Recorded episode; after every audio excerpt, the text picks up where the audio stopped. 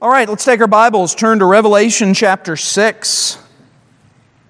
Revelation chapter 6, we'll pick back up where we left off last week. So as you're turning there and finding your location, you may recall we started our discussion of the tribulation. Uh, actually, we've been talking about it for some time, but we started our discussion of the, the description and Revelation of the tribulation. We actually spent a few weeks looking at Jesus' description of this. Uh, and this period of time right before the end of all things, uh, this, this final set of events that transpire, what, what I would, the way I would describe it would be kind of the, the, the end of the world as we know it, all right? Meaning that the end of human history as it is now. This, this set of events that precedes the second coming of Christ, uh, and then those events that, that follow after it will be m- much different, all right, than, than the nature of life now. So the tribulation is, is really is really like this the seven year the, the last seven years. It's how all of this will end. And, and Revelation gives us quite a bit of detail on this. Jesus gives us some broad contours of understanding what this period of time will be like, what's not included with it. So we spent some time describing what are not considered signs and then talking about what are. We walked our way through the abomination of desolation. And so then last week we turned our attention to Revelation and its discussion. Nowhere else in the Bible do you have more information about the tribulation period than in the book of Revelation. And it is the primary subject matter of the book. What I mean by that is, Revelation obviously is concerned with Jesus and his, his return in glory, but in terms of the amount of material, the tribulation period of time occupies the most space. So from chapter 6 to 19, it, for the most part, is dealing in some way or another with these elements of the tribulation. Keeping in mind, we talk about the tribulation, we're talking about that period of time where there, there are two realities on display. One is the judgment of God. And, and regardless of where somebody may fall on the various views of the end times, everybody will agree there's going to be a period of time at the end where God will put on a spectacular display of his judgment and wrath like has never been seen on the earth before. That's how Jesus described it. Like has never been seen before. So, part of this is, is this display of God's just utter power, holiness, and justice. But I, I would say, kind of along with that, we'll see this as we go through some of this judgment material I would suggest man's wickedness, rebellion, hard heartedness, foolishness, ignorance is also on a spectacular display. We will see, in spite of the fact that everybody's going to say this is God's wrath, they're still going to say, we don't care, we hate him. So it, it's a good reminder. Revelation is just a good reminder to us when we start thinking too much of ourselves and humans. All right, when we Revelation's a good book to read because uh, we are just reminded um, we're, we're, not all that great. All right, I mean in a lot of ways where we can do some really really foolish, ignorant things. Uh, we are capable of just significant rebellion, and Revelation just puts that on display. Um, the other thing that I think is helpful along these lines about a book like Revelation, and we'll address this when we get to it, this settles for me the oft used kind of comeback you may get from atheists, those who would want to challenge you about the existence of God, and those who would say, you know, if God exists, why didn't He just tell me? Revelation is one of those books that reminds us he could, and it wouldn't matter because you're too hard hearted. It happens time and again where God does show himself for who he is, and people don't care. And like I've shared before, I've, I've, only had, I've only ever had one honest conversation with an atheist. I've had more than that, more conversations, only one honest one. Only one. Maybe he'd say the same thing. I don't know. But I've only had a one honest conversation, and that's when he brought up this whole thing. Why didn't God just show me? And I asked him, I just stopped the conversation. I said, Look, I've got a question. You walk out of my office, right? He came to see me in my office. Let's say you walked out of the office right now. Heavens open up, and you hear God, and God says, I'm real, believe in me. How would you respond? And he stopped for a minute. He said, I would assume I'm having a stroke. All right, thank you very much. Yes, that's exactly right. That's exactly right. You would figure out some other thing. See, Revelation reminds us that, that, that that's kind of a, uh, that, that's, that's a bit of a red herring. It's a bit of a distraction uh, because I don't believe it for a minute. I don't believe it for a minute what we find out is that really what matters is God, by His Spirit, has to do a work in the human heart. That's what's got to happen. God has announced Himself over and over and over again. He's made Himself known uh, with, with, with an amazing amount of clarity. So, Revelation is going to drive this home for us the judgment of God, and, and then this, um, this utter rebellion of mankind. So, we, we got in then to how the book of Revelation lays out the tribulation period.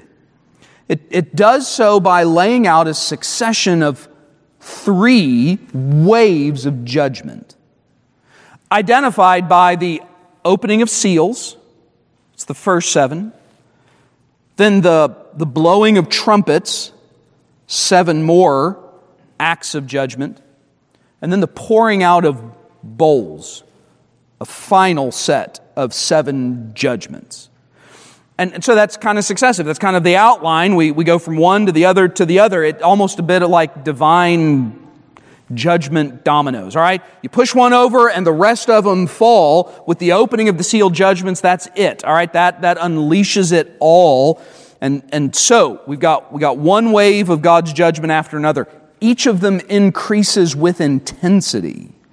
And I contended last week, um, I, I, believe that this is a seven year period of time. Uh, I take the references and numbers that add up to that uh, to be just that seven years. Uh, and this, this again will be a seven year period right at the end of time, uh, preceding then the second coming of Christ. So, I know that's a lot. I know we've been talking about a lot before we jump back into the sealed judgments because that's where we are. Last week we only got to the first one. Anybody have any questions, lingering questions from last week? I didn't really have time to ask last week. All right. Yeah, so, so some of this, by the way, some of this material is some of the less controversial material, really, I think, of end time study, other than, than, than locating the when it happens and maybe the specifics of it being exactly seven years. Um, I, I, think, regardless of the, the where you fall on the various views of the end times, everybody's orthodox believes there's, again there's going to be this final act of god's judgment and, and that, that revelation is describing this all right so let's jump back in so we're in the sealed judgments. This is the beginning of the seven year period of tribulation. It's the first round of judgments. We can divide these into two kinds of judgments. This division will stand for the others as well, by the way. Judgments that God performs through human agents, and the judgments that God seems to perform himself. And this begins, we'll go ahead and read We'll go back to verse 1 of chapter 6. We'll read through verse 8. Now I saw when the Lamb opened one of the seals, and I heard one of the four living creatures saying with a voice like thunder, Come and see. And looked, and I looked, and behold, a white horse. He who sat on it had a bow, and a crown was given to him, and he went out conquering and to conquer. When he opened the second seal, I heard the second living creature saying, Come and see. Another horse, fiery red, went out and it was granted to the one who sat on it to take peace from the earth, and that people should kill one another, and there was given to him a great sword. When he opened the third seal, I heard the third living creature say, Come and see. So I looked, and behold, a black horse. And he who sat on it had a pair of scales in his hand. And I heard a voice in the midst of the four living creatures saying, A quart of wheat for a denarius, three quarts of barley for a denarius. Do not harm the oil and the wine. When he opened the fourth seal, I heard the voice of the fourth living creature saying, Come and see. So I looked, and behold, a pale horse. And the name of him who sat on it was Death, and Hades followed with him. And the power was given to them over a fourth of the earth to kill with sword, with hunger, with death, and by the beast of the earth. Now, I stop here because of the judgments and of probably a lot of the elements that come out of the book of Revelation. Language like the beast, 666. Probably one of the most widely known features is what we just read. And, that, and we mentioned this last week. What, what do they go by? These guys go by what name? Four horsemen of the apocalypse, which is a terrible title. Uh, one, the word apocalypse, by the way, which, which is the Greek, it is a transliteration of the Greek word apocalypto, which is also revelation. That's what the word means. The word means revelation. We, we have associated it with destruction, all right? And, and so we, we, talk, we talk about the, the, the end times like this. But the, the, the, truth is that this is this is about a revelation, right? The book is about a revealing, a revealing then of the judgment of God, but more importantly, really the of Christ Himself. This is the revelation of Jesus Christ. So the four horsemen are not in charge of anything. And you can see this already from this reading, right? Notice what it says. Does it ever say they have power? It says what? They are given. They're given power. So, so regardless of who, who they are, what are, what are these things? What are these riders? What are the horses that they are on? Um, is this something that's really symbolic of, of like events that are taking place? Um, are, are these some kind of angelic beings? It is widely regarded that the, that the first rider is the Antichrist. You know, I, I, I don't know if, if we can really identify, like, specifically who the riders are. I think what matters is what is happening as a result. So, the way Hollywood has messed this whole thing up, it's just hard for us to get in our minds, right? But they have. They've, they've messed it. They've messed it all up. Um, the, these, these guys are not bringing in the apocalypse. They're not ushering in the end of the world. Who brings the world to its end? God does. When will that happen? Whenever He says. And it's already set, by the way. You do know that's not a floating date, it's a done deal. Oh, Pastor, could we write that down? Yeah, it's going to be sometime after December the 12th. Is that helpful? No? All right, it's the best I can do, okay? But I can tell you, God has a very specific date. God could tell me it's going to be 2052, December 12th. He could. He has a date. That date's not floating, that date's not movable. This will end precisely when God intends for it to end, precisely the way God intends for it to end. No one can speed it along, no one can slow it down. All right? So we just want to keep that in our minds as, as we talk about this. All right, so last week we did talk about that first rider. We talked about the white horse identifying this judgment broadly as peace. I would add a little bit to that. Verse 2 is describing this rider as conquering, as going out conquering and to conquer. I think what happens here, this is God giving over lordship of humanity humanity takes over the lordship in a sense, in a false sense, but in a sense nonetheless, of the earth. In other words, what humanity has always clamored for, they're going to get a type of autonomy. And that's awful. We're terrible when we are left to our own devices, right? Humans have an ability to make radically bad decisions. Uh, now, I know there's exceptions to this, I understand, but, but aside from God's intervention to give wisdom and grant skill and gift, what I think is going on here is the beginning of, uh, of then this, of, of, of people. Uh, there being this, this human control of events, at least seemingly. And, and it, brings, it brings about a, what I would say is a, is a type of unity of a sort. Again, it's false, but a type of unity and peace on the earth. All right, so that's first. But, but then notice the second one. This is identified as the red horse, often described as, as war. When he opened the second seal, I heard the second living creature saying, Come and see.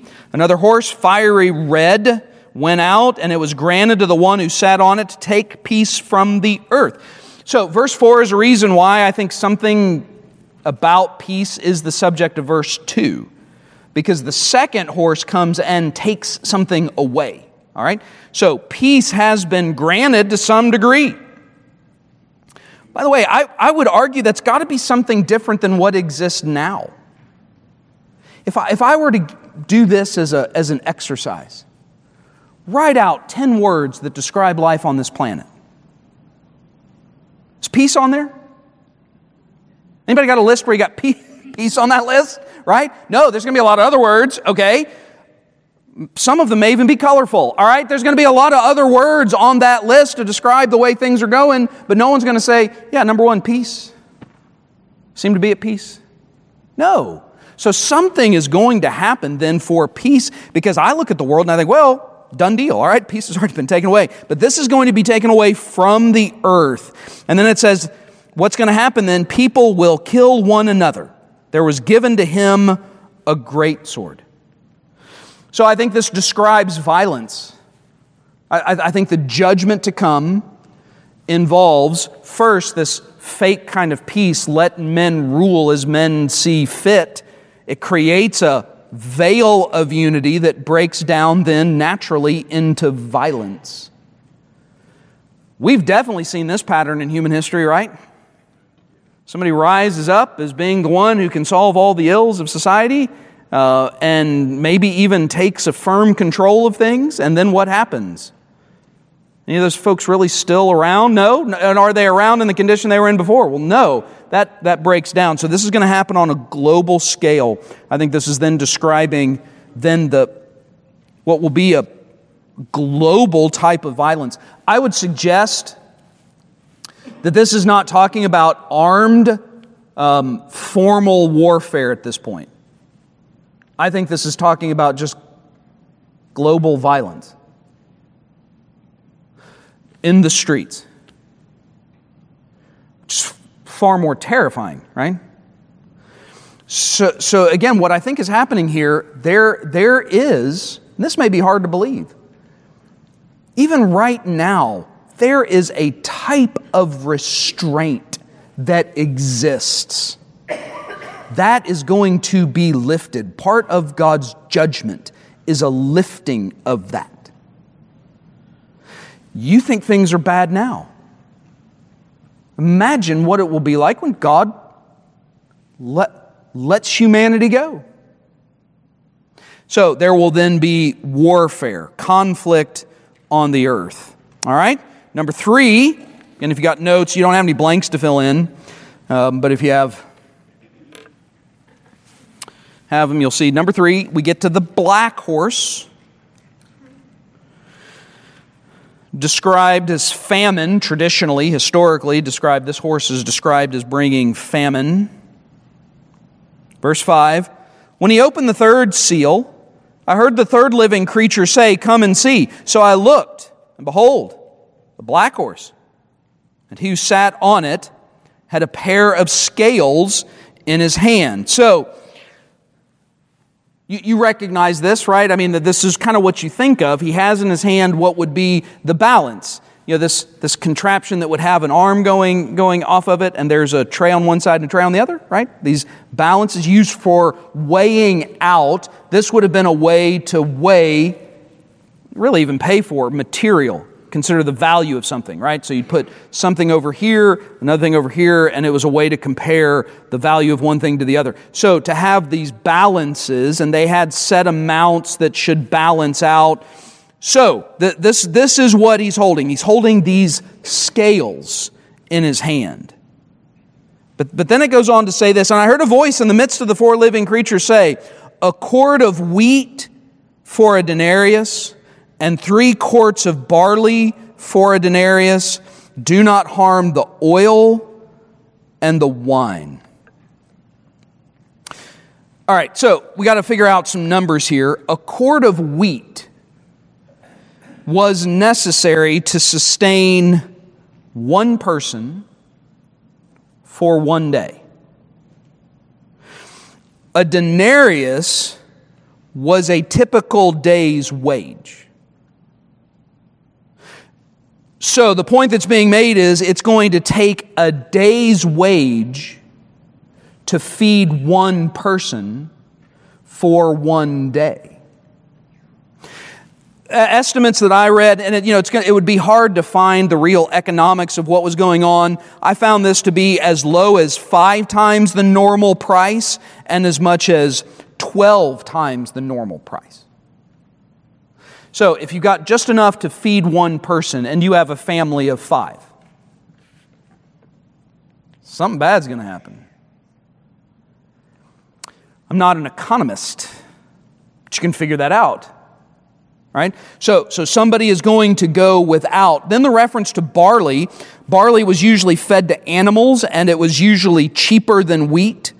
Um, and, and so here's what's being suggested. All right, so the wheat um, is, is exorbitant. Well, maybe we can eke out just enough barley to feed people. But again, it's what was fed to the animals so that, that's what that language is getting at. So here you have this living creature with the balances, and what it's, what it's showing is there's going to be scarcity. There's going to be a lack. Now, the reference there at the end is interesting. It says, Do not harm the oil and the wine. There, there are a, couple of options here. Uh, some have suggested this is a way of showing, you know, these judgments get more intense as we go. And so th- this shows especially if you think the voice is God speaking, that this, this is God's uh, at least a, a, bit of restraint at this point. This, this means this is going to be less severe. So, at the very least, don't harm the oil, don't harm the wine. Um, it, it's also believed, you know, both, both of those were significant. Um, oil was used in the making of bread. Of course, wine would have been important to drink because it was um, it, it was bacteria free, all right, uh, and uh, in fact was often used even to purify water, you know, options. So, so wine would have, would have been important. Um, so, you know, is, is he saying, all right, don't harm the oil and wine um, as a way to, to say, so this judgment is going to have some restraint? Another option is it's just a, it's a way of saying these things that were staples in daily life now become luxuries. Everybody had oil and wine. This is, this is just what you had. And it's what you would have relied on in times of crisis. You know, this area, it's not the first time they would have ever found themselves dealing with some kind of famine, right? I mean, this is something that they could have uh, dealt with at various times, having some kind of lack. Um, so, so holding on to that oil and wine, you know, could be a way of saying, all right, so this is going to be that type of circumstance. So you can see the progression here, and these are probably going to be interconnected. You've got, you've got this, this conqueror um, who clearly loses a hold, all right, whatever is operating to keep the, the, the fibers of humanity together, this begins to unravel. There's violence. What, what's then the next reality of violence? what, what often then gets destroyed in violence, especially in an agricultural setting, crops do. I mean, it's a, it's a natural reality of warfare that, especially in the ancient world, that, that was as, in some ways, that had as much of a devastating impact on a culture itself as the war. Because not only was there the death because of the warfare, but now there's going to be extended death because now there's going to be famine. It was not uncommon for famine to follow warfare. All right? But we're not done. So there's a fourth seal that is opened. It's the pale horse, and it is the judgment of death. Verse 7 When he opened the fourth seal, I heard the voice of the fourth living creature saying, Come and see. So I looked, behold, a pale horse, and the name of him who sat on it was Death, and Hades followed him. So Hades is the place of the dead, so these would be natural symbols and images to connect with one another, all right? And power was given to them over a fourth of the earth to kill with sword, with hunger, with death, and by the beasts of the earth. And I, I take that literally. I think at the end of this, I think a fourth of the world's population will be dead through various means whether what was described previously or the combination of all these things, which is really what it sounds like, right? The fourth rider, this really sounds like a combination of these things. You've got famine, you've got scarcity, you've got violence. These all then come together in death. Uh, again, living in the circumstances they would have lived in. Uh, if there's scarcity, if, if there's a famine, guess who else suffers? Animals, right? Wild animals. Uh, I know it's hard for people to believe, but you can, you can tell from like David's stories. We do know there were types of lions and there were types of bears, right? Because he killed both of them. And so this region was known for these animals. And so this would just be an example, by the way, but of, of these, these beasts then that, that also perhaps come looking for food. And, and so this is what overspreads. This, this is the judgments, this is God's display of his wrath. It, he doesn't do it primarily, though he is the author of it. So let's not mistake this, by the way. This is an act of God. And people often assume, especially those who would, who would want to downplay Scripture and uh, would and, and perhaps they're, they're a little taken aback when they, when they try and come at someone like me with this God of judgment as, as, if, as if that's going to be some tricky thing I've got to deal with. And it's, it's not. I'm not embarrassed by the judgments of God in the Bible. I'm not embarrassed by the language of judgment at the end because I've read the whole thing. And I, and I understand the nature of humanity uh, quite, quite frankly, if we were in charge of the universe, do you know how bloody this book would be? That's usually what I also tell the atheist. What if you were in charge of the universe? What would that universe look like? My guess is it'd be way bloodier than the one that you think is inappropriate in the Bible. Now, God has always shown himself to be patient, merciful, but he's also said there's a time limit here. There is a time limit here. God's patience is not infinite with humanity. It does run out. And so, so these first four judgments, then, so a seal is opened, one, two, three, four, and, and I, I, I don't know what kind of timing that is. I don't you know, days apart or months apart. I don't know what it is, but I, but I do know these are coming one after another. All right? Now, now we get to the fifth one, and now we're looking at judgments. There are two more judgments in the seal judgments. I know there are seven. I'll mention something about that in just a minute, but, but for now, Actually, we'll go, go into it now because I did mention it last week. Keep in mind, the seventh seal is opened to unleash the trumpet judgments. So the seventh seal's judgment is all of the trumpet judgments. So we won't, we won't add that one to this list, all right? We'll look at the, the trumpet judgments for, at the, in the, the next, next set of judgments we look at. So, so now we've got number five and number six, and we have God acting, I would I would contend, in a, in a very specific and hands on way. Verse 9 When he opened the fifth seal, I saw under the altar the souls of those who'd been slain for the word of God and for the testimony which they held. And they cried with a loud voice, saying, How long, O Lord, holy and true, until you judge and avenge our blood on those who dwell on the earth? Then a white robe was given to each of them.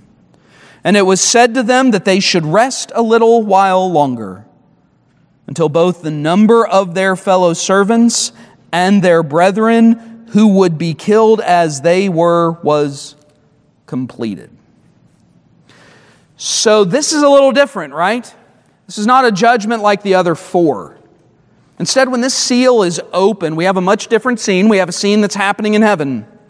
And the seal is open, and what is it that John sees? He sees the souls of the, the martyrs, those who'd been slain for the, for the word of God, for their testimony which they held. So these are men and women uh, who had been faithful to the gospel to the point of death.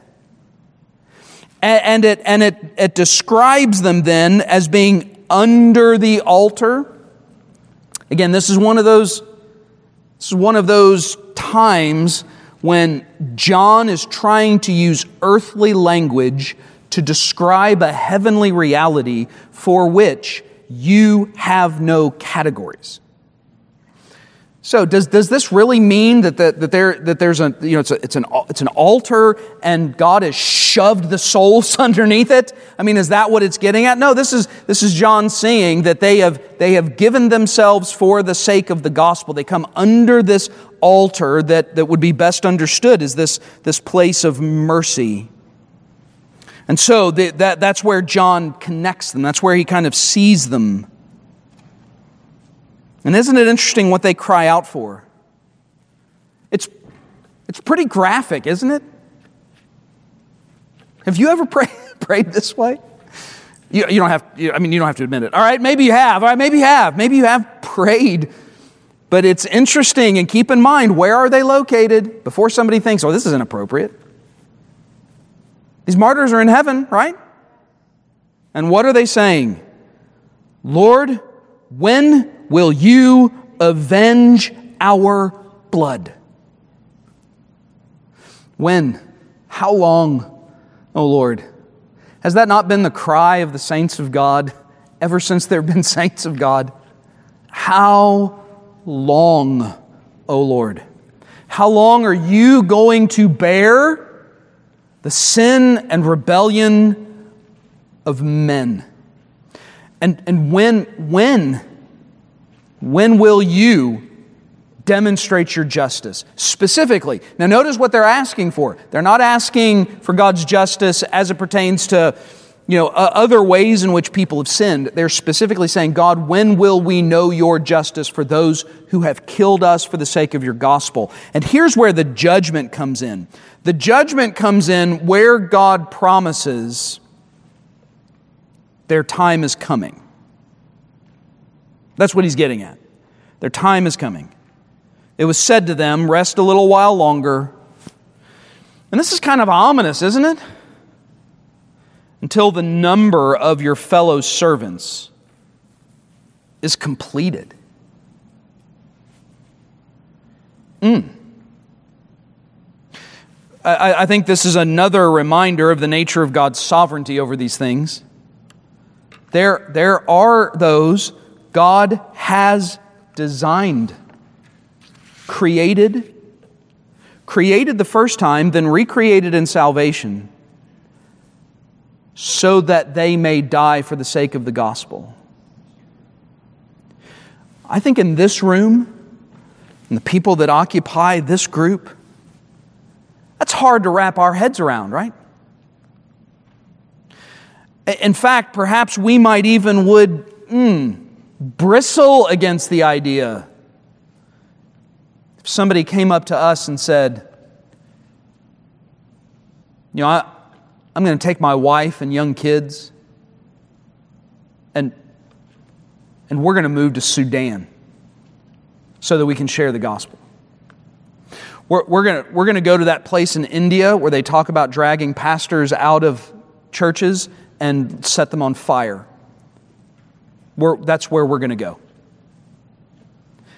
How, how many parents and grandparents would say, That's a foolish idea? That seems dangerous. Can I suggest something that may be a real challenge to your worldview? Do not underestimate God's willingness to absolutely send you to your death for the sake of the gospel. That is hard, I understand. That is hard, but He is willing to do it. He's willing to do it for your precious babies, too, if it's for the sake of the gospel. I know that's hard, but if you want to challenge that, you, you better come at me with Revelation 6, verse 11. What are you going to do with verse 11? Because you're going to have to do something with it. Because God has said, In my sovereignty, I know there's a number that will be completed. God has sovereignly designed those who would die for the faith. Mm. That's profound. So, so, but he is promising them, though. He is promising them there is justice coming. Justice is going to come. It's not yet. I mean, maybe a little bit. Maybe there's been a little bit in the first four, but this is obviously then promising a, a greater one to come.